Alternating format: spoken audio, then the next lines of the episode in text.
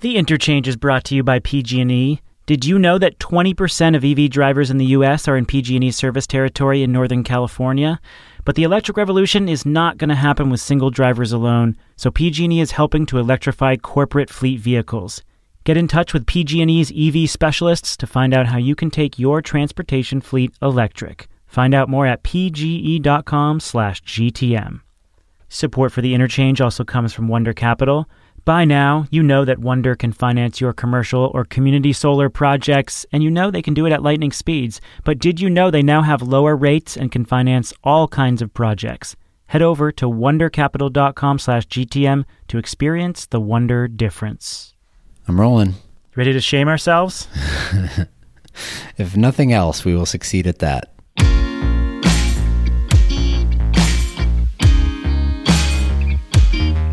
This is the Interchange Conversations on the Future of Energy from Greentech Media. I'm Stephen Lacey, a contributing editor at GTM. I'm in Boston. Out in the Bay Area with a severe case of flygskam is Shayle Kann. He's managing director at Energy Impact Partners. Shayle, how you feeling? Hey, Stephen. I'm feeling uh, a little bit better, but still quite a bit of flight shame. I've decided I'm just not going to try to pronounce it in Swedish. By the way, I somebody sent me afterwards the correct pronunciation, and it's hard enough that I'm just I'm giving up. Okay, well, we didn't get any angry notes from any Swedish listeners, but we will stick to flight shame. For those who don't understand what we're talking about and you need a little bit more context on what flight shame actually is, go to our previous episode. This is a second episode in our two parter where we try to challenge our beliefs on a particular topic. We're picking something we believe deeply and then arguing the other side, and then we'll see if we can convince ourselves. Shayle, uh, your whole bit on flight shaming in the second half of last week's episode, it influenced my choice for, for this particular show. I'm happy to hear it. It influenced your choice in that you feel shame about all the travel that you do? Well, not necessarily, but it got me thinking about my behavior more. Once I heard that word, I couldn't unhear it. In fact, I saw two articles about it in the days after our episode launched. One was from The Guardian. I, I sent it to you through email, and it was all about this small but growing no fly movement. So people are really talking about it, and it made me revisit my perception of personal responsibility for climate change. So, a little background. Um, like a lot of people, I was raised to believe firmly that individual actions matter in a big way. This phrase, act locally, think globally, was becoming very prominent in you know the late 80s early 90s when i was growing up i learned the phrase in first grade and it was burned into my brain i assumed that the recycling program that i helped develop in elementary school was helping save the planet I thought that turning out the lights when I left the room was this deep act of environmentalism. Uh, is this in line with the way you were raised or, or thought about things when you were a kid, Shayle? Yeah, I would say broadly that is true. I was raised by pretty progressive parents who had themselves spent a lot of time uh, pushing individual action during the 60s. So I definitely was raised, uh, you know, sort of like militant recycling type of a view. Right. And I carried that with me as an adult. So my wife will tell you that I am extremely militant about those things to this day. And my belief is that if we all make appropriate adjustments to our lifestyles, it adds up to something meaningful. If you take individual ac- actions in aggregate, of course they're going to have an impact. I mean, how depressing would the world be if you didn't believe in that? I'm not fully nihilistic yet. But if we're challenging our beliefs, then this seemed like a good one to challenge because it's so fundamental to the way I was raised. So I'm going to argue that the big things we're told to do to help the climate stop flying, stop eating meat, stop driving, buy those solar panels they might be a little helpful around the margins, but they are more of a distraction than anything. They are certainly not sufficient to do anything about climate change. Right. So basically, you're going to try to make the case that like any individual action is uh, is probably taking away from our attention that would otherwise be dedicated to some version of collective action or political action or something like that that would be far more impactful. Yeah, I'm to let you off the hook with your business travel.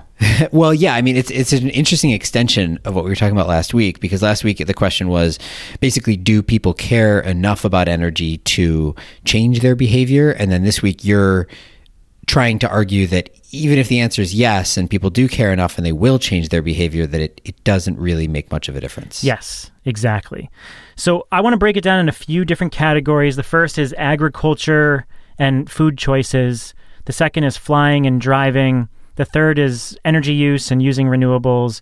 And then we'll kind of wrap it all up and see if I've convinced myself in any way. So, when you hear people talking about the need to change their diets for climate and environmental reasons, what do you usually hear? Well, agriculture is a significant source of greenhouse gas emissions. It is a sector where we don't have really great answers um, on the supply side in terms of how to decarbonize. So we don't have a solution to methane emitted from cows, for example. Um, and so the solution that people generally tend to propose for agriculture is on the demand side, which is if we just started consuming less red meat in particular, um, then there'd be less demand, and less demand would mean less emissions. So I think this is you know there you see cases on both sides, the demand side and the supply side, for how to change it and um, the energy sector. But in the agriculture sector, for the most part, I think the attention is on the demand side. So I've always assumed that cutting meat out of your diet completely would have a huge impact on your own personal environmental footprint. And certainly it does have an impact on the amount of water that you consume um, the amount of land use that goes into your food choices. And, you know, th- there are a lot of ethical issues wrapped up in your choices of whether you eat meat or how you eat meat. But when it comes to reducing carbon dioxide pollution, it actually doesn't have a huge impact individually. Um, according to a study from Environmental Research Letters, the uh, switch to a plant based diet only saves about 0.7 metric tons of carbon dioxide each year. And I saw some other estimates that showed about 0.8 metric tons of carbon dioxide a year. That's about the same as burning 90 to 100 gallons of gas yearly. So, an impact for sure. But it's almost nothing compared to the average American's overall carbon footprint. The average American uh, emits about 17 metric tons of CO2 per year. So you're looking at a tiny, tiny fraction of our overall footprint. That's interesting. I would have thought it to be a little bit higher myself. I mean, you know, I was looking the other day just to take it from a systematic approach as opposed to an individual approach. I was looking at the breakdown of greenhouse gas emissions in the United States, admittedly not totally representative of the world. But, you know, agriculture is a relatively small share. It's basically on par with uh, with buildings, with direct emissions from buildings, but each of those are significantly below. You know, we've talked about this before. Transportation is the highest, electricity is the second highest, and those are pretty close to each other. Industrial is the third highest, and sort of way down the line from there is agriculture and buildings. So I guess this is in line with what you're saying. Um, nonetheless, if we're talking about basically one metric ton out of 17 that you can kind of cut out with a relatively easy change, um, which is just becoming a vegetarian, then that doesn't seem completely insubstantial to me. So the other argument is that buying local is a great way to change your climate behavior. And this is where things get a little sketchier. So, you know, clearly there's an impact, albeit I'm arguing not a huge impact individually in cutting out meat. Um, but a lot of people also say, "Hey, let's let's buy our food locally because you'll cut down transportation emissions when the food gets to your plate from a farm that's way closer to you." And generally, people define local food as within hundred miles of where you're eating it. And it turns out that buying local actually only shaves around four or five percent of the greenhouse gases associated with your food and that's because transportation is only this small piece of emissions. And actually, it's fertilizers, manure management, plowing, irrigation. They all account for the impact on your food. And certainly, factory farms and industrial agriculture has a huge impact, but a lot of local farms do as well. And just because you're buying local doesn't mean you're necessarily buying from a sustainable farm that's keeping its emissions in check. They have the same fertilizer, uh, manure, and irrigation needs as any other big farm. So, collectively speaking, a lot of these local farms can have a similar environmental impact, and you're not actually slashing your emissions in the way that you think you are by buying local food. That's compelling. Uh, what about what if this is the wrong way to think about it? You know, there's one you're you're sort of making the case built around what is my personal greenhouse gas emissions profile and how can I drive that down? But you know, the other way to think about it, particularly on, I guess this is true of both the local thing and the um, not eating meat thing, but it's it's probably especially true of the not eating meat thing. What if the right way to think about it is signaling, you know, signaling to the market where consumer demand is headed and then creating by by using that pull mechanism hoping that you'll get a push from the suppliers. In other words um, if enough people stop eating meat and the you know start to bend the demand curve for meat downward then perhaps that will force suppliers to introduce more you know plant-based alternatives or um, sustainable meat that somehow does reduce greenhouse gas emissions or something like that. And then you start to see significant action. So your your individual action um, along with a bunch of other people who are taking the same action basically force the the, the large scale action that you that actually can make a difference. Do you subscribe to that at all? No i don't subscribe to that necessarily because i think the number of people who are willing to cut out meat is fairly small. So to me, the radical change that we'll need to see in agriculture doesn't come from the consumer making the switch. It's not about Burger King putting in a Beyond Meat burger. Sure, that has a little impact around the edges. Sure, it influences people and gets them aware of new meat options. But to truly slash agricultural emissions, you need to focus on large scale centralized farms. You need to dump tens of billions of dollars into R&D to help create new ways of cleaning up fertilizers and cutting natural gas consumption, figuring out how to sequester carbon in the soil. Those are the things that have a real impact, not you know, a group of people who decide that they're going to eat less meat on Mondays. Hmm. And I guess the counter argument to that is it's sort of a failure of imagination. And you mentioned the Burger King example, which I think is actually a perfect example, which is you start by, you know, somebody introduces a, uh, a fake burger, a plant based burger that is tasty and feels like a real burger. A set of early adopters start to eat it, so there's proven demand for it, even if it's um, even it's relatively small, but then it becomes more well known. For whatever reason, Burger King decides that they want to jump on this train. They feel the consumer pull or they want to be out ahead of it or whatever reason. Burger King introduces it. All of a sudden, it is widespread, right? Burger King has thousands of locations. And people start to be more aware of it. It becomes more mainstream. And that, you know, if that really catches fire, then all of Burger King's competitors do the same thing. And suddenly it has a meaningful impact on the total share of fast food burgers that are eaten, which I would suspect is a, is a decent chunk of overall meat consumption in the United States. And so, you know, perhaps the group of individual collective action that's happening at the beginning doesn't itself have a big impact directly, but it does by sparking a market. Sure, that's true, but it's still going to be emissions reductions around the edges. And if you want to make an impact in agriculture, it's about dumping tens or hundreds of billions of dollars into technologies that are going to reduce emissions at the source, not necessarily change consumer behavior. I will say, regardless of which side of this I'm arguing, deciding to cut out your meat consumption can be a really beneficial choice for ethical reasons, for other environmental reasons, like again, water consumption and land use. But when it comes to carbon emissions in the agriculture sector, I don't think it has the impact that a lot of people think it does. So let's go to transportation, more specifically, flying and driving. Flying, in particular, has become a real target of uh, environmentalists. In fact, in the Green New Deal, in one of the early drafts that was released that got lampooned. Alexandria Ocasio Cortez hinted at like banning flying or, or getting getting rid of most airplane travel. So, Shayle, when you, you hear people talking about needing to cut down their flying and their driving, what do you typically hear? I think it's actually, I would separate out flying and driving. Um, on the flying side, the argument is uh, aviation emissions are going to be the hardest part of the transportation sector to decarbonize. We it's going to take longer for us to get electric planes if they ever come, and even if they do, they may not be there for long haul flights.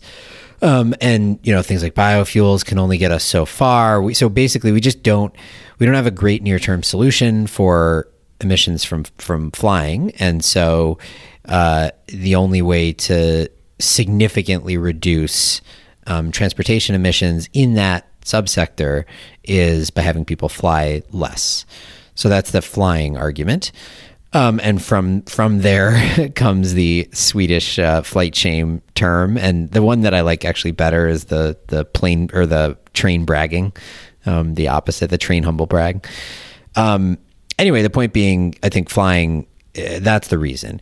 Driving is an interesting one where I think most folks would argue um, you know, uh, we do have on the horizon a relatively straightforward decarbonization solution for driving, which is electrify vehicles and decarbonize the electricity sector. Now, you can argue about whether or not we think that's going to happen fast enough, but there's a solution there. However, even in that case, even if you, you do that while you're in process until it's totally decarbonized, it's just always going to be, from an emissions perspective, far, far more efficient to take public transportation.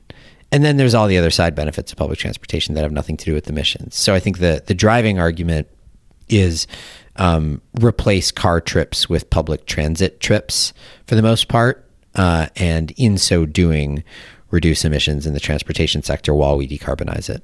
As I dug into the numbers, I realized that these folks who are part of the no fly movement are sure making themselves feel good.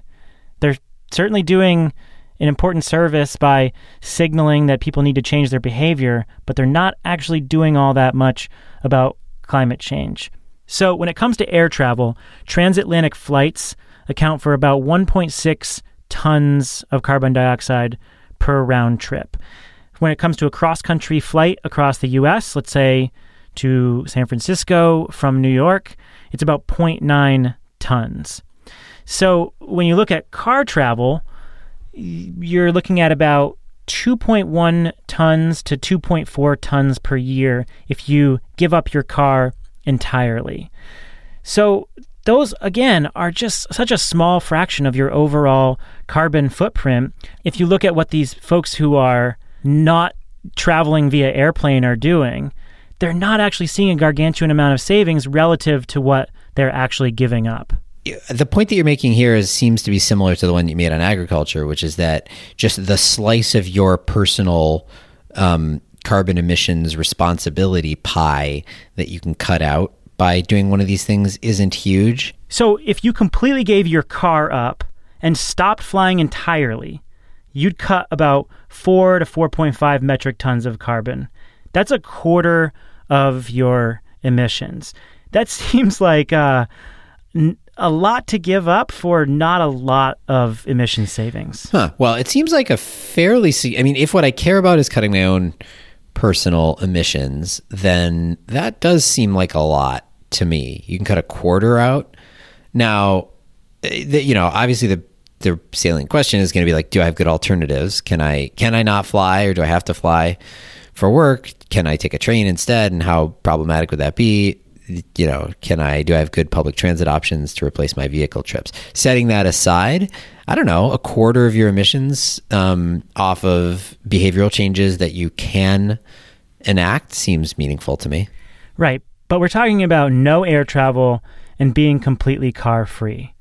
That's easy for people like us on the coasts particularly on the automobile side, where we live in more likely live in cities where we have access to public transportation.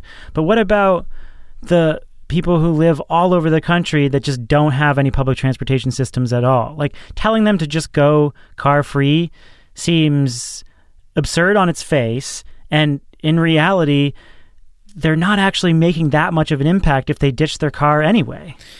It's definitely harder if you're not in an urban environment. But not to keep going back to how Europe is better on this, but I saw some stats the other day. Um, in Germany, new license, driver's license registrations for 17 to 25 year olds are down like 40% over the last decade. So That's they're all on their phones and they're not meeting each other. and so they don't need to go drive to each yeah. other anymore. There you go. There's our solution. It wasn't in our deep decarbonization draft last year. Didn't I draft like uh, virtual reality or augmented reality or something? Because I was talking about having meetings uh, not in person, just digitally. You did. Maybe you weren't so far yeah. off. Okay, so I've argued so far that certainly making these drastic changes in your life can have an impact. They can start shaving off emissions, but relative to the extreme changes that you might need to make in your life, they're not actually that big. So I'm working up to something here. I want to go to reducing energy use and, re- and using renewables uh, lastly. So I own some shares in Community Solar. Uh, through a company that your organization invests in, Arcadia Power, that I have a 100% wind offering. I get you know some money off of my bill every month because I have community solar shares. And I've been a customer since last summer, but I've only offset in that year 2.6 tons of CO2. So even though I'm technically 100% renewable, which I know it's not, I mean, I know it's just an accounting trick. I don't claim to be 100% renewable. But for many people, it's a way to claim that they're 100% renewable. You're, again, shaving a very small amount of CO2 off of your total uh, carbon bill, so to speak. That one actually feels the most impressive to me of any of the ones that you've described before because it requires so little of you. Like if right? Like you've done very, in fact, you're saving money with your community solar. You're maybe paying a little bit more for your 100% wind RECs, but either way, you're, you're doing very little. In fact, maybe you're getting some gain from it and you're reducing 2.6 tons as compared to it was less than that for getting rid of your car or, and way less than that for cutting out meat from your diet. So this one feels to me like a no brainer. Yeah, that's a good point. So let's say I take the next step and I do invest in a rooftop solar system I'm roughly going to save enough carbon dioxide to take a car off the road yearly. That's significant for sure. But relative to the amount of money I'm going to spend for that system, it doesn't feel like a lot of savings. So, of course, I'm going to you know, reduce my electricity bill. It feels like the economic savings from solar are much more compelling than the CO2 savings. In fact, if you harken back to our conversation with Hal Harvey many episodes ago, he calculated that rooftop solar is the most expensive way to cut carbon dioxide emissions. So, again, relative to the tens of thousands of dollars that I would spend for that system, of course, I'm going to save money over the lifetime of the system, but I'm, I'm not actually going to see that many uh, carbon dioxide savings. So, the reason why I put all this together is because if you stack everything that I've outlined, all these life changing uh, decisions, getting rid of a car, investing tens of thousands of dollars in a solar system, giving up air travel completely, going completely vegetarian, you will, at most, cut your footprint in about half. Now, think about the number of people who would be willing to do all of those things, let alone just one of them. You're talking about fairly minuscule savings collectively when you think about the number of people who'd be willing to make those changes or sacrifices or investments in their lives. So, my argument is when you walk through these sectors, sure, you can shave significant pieces off your overall uh, carbon dioxide footprint, but collectively, when you consider how drastic some of these decisions are, and you compare that to the number of people who'd be willing to make them, those actions don't actually have a huge impact on what we need to do to combat climate change. It's not going to come from individuals. Well, I guess I'd say two things to that. The first one is just imagine that 10% of the population is willing to do the things that you describe. Maybe that's a high number, but let's be ambitious for a second. If 10% of the population cuts their personal emissions footprint 50%, then you've got a 5% overall reduction in greenhouse gas emissions. That would be a significant amount, right? There are very few individual things that like cut make that big a slice, right? This is the way that people talk about how to decarbonize is with the is with wedges, right? And each wedge is a different size, and each wedge sort of cuts a bit out of the out of the overall um, greenhouse gas emissions picture. If you can get five percent out of the demand side of the equation, I would take that as a win, personally. Absolutely. But here's the last piece of this argument. If you look at who is actually responsible for emissions, 71% of global emissions have come from the world's top 100 corporations, according to the Carbon Disclosure Project. So collectively, although we could shave 5% off of our national emissions picture, which would be significant, even if we adhered to the strictest standards of living around air travel, car use, vegetarianism, renewable energy, we wouldn't begin to rival the emissions from the world's biggest corporations. So, this isn't arguing necessarily that those actions can't have an impact. It's just that they don't have a substantial impact on climate change. And so, when organizations come out with articles about eating less meat and changing your light bulbs after the next dire IPCC report comes out. We need to treat it with appropriate skepticism and realizing that we're talking about playing around the edges. And we cannot kid ourselves thinking that, like, even if tens of millions of people decide to make these life altering shifts, it's somehow going to help us solve climate change. It's just not when you look at the numbers.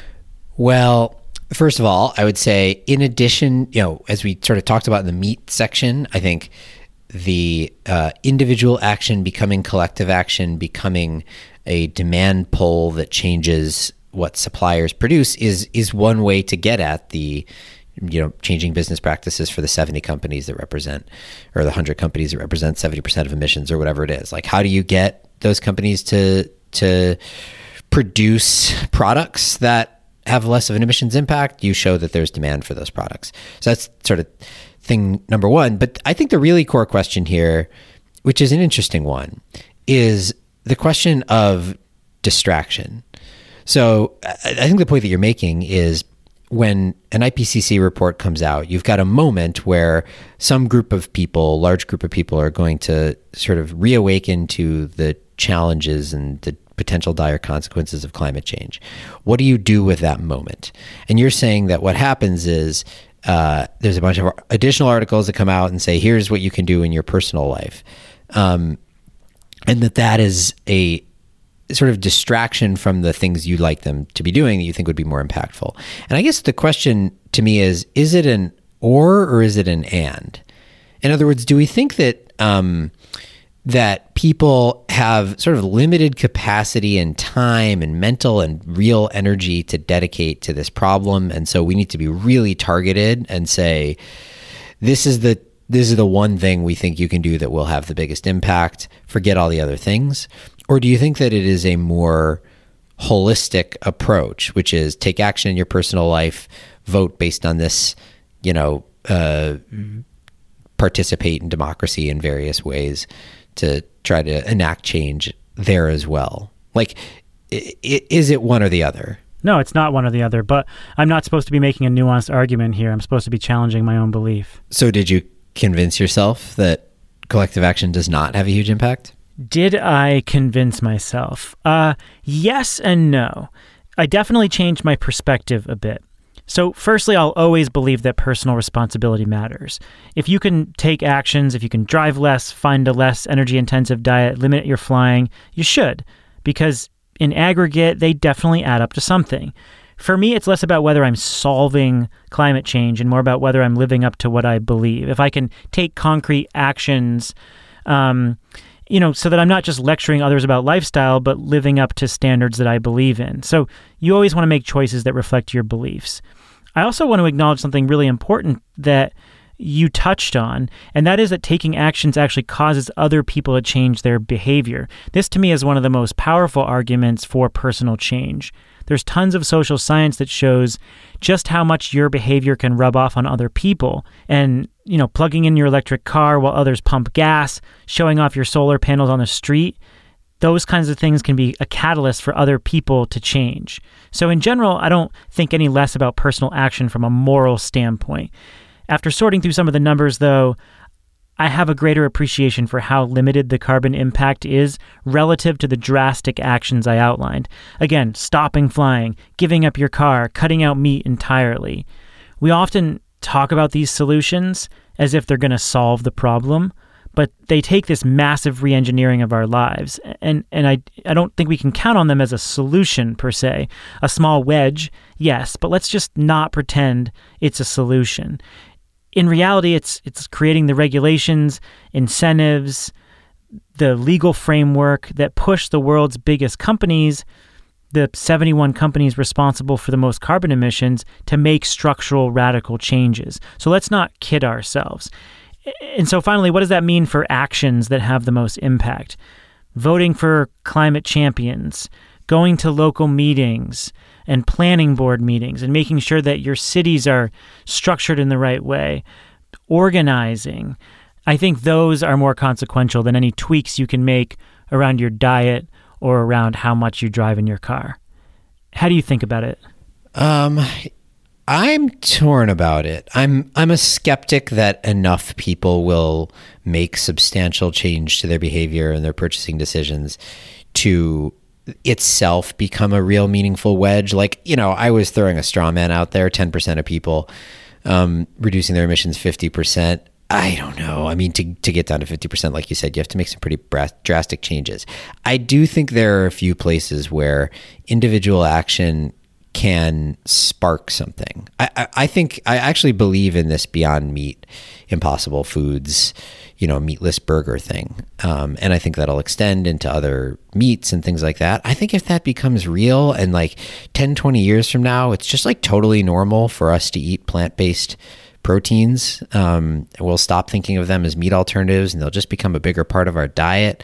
You know, it'll take a while, but that I think could become a significant part of the emissions reduction picture in the ag sector, um, there are other places where I don't think it's going to make as much of a difference. Like as much as I love seeing the reduction in flights that you are seeing in uh, in Sweden, I don't think that's probably worldwide going to going to make a big difference. I do think that like investing in transit infrastructure so that you don't need to fly um, could but I don't think that like individual action to decide not to fly. So I, I think I, for me, it's I guess sectorally specific.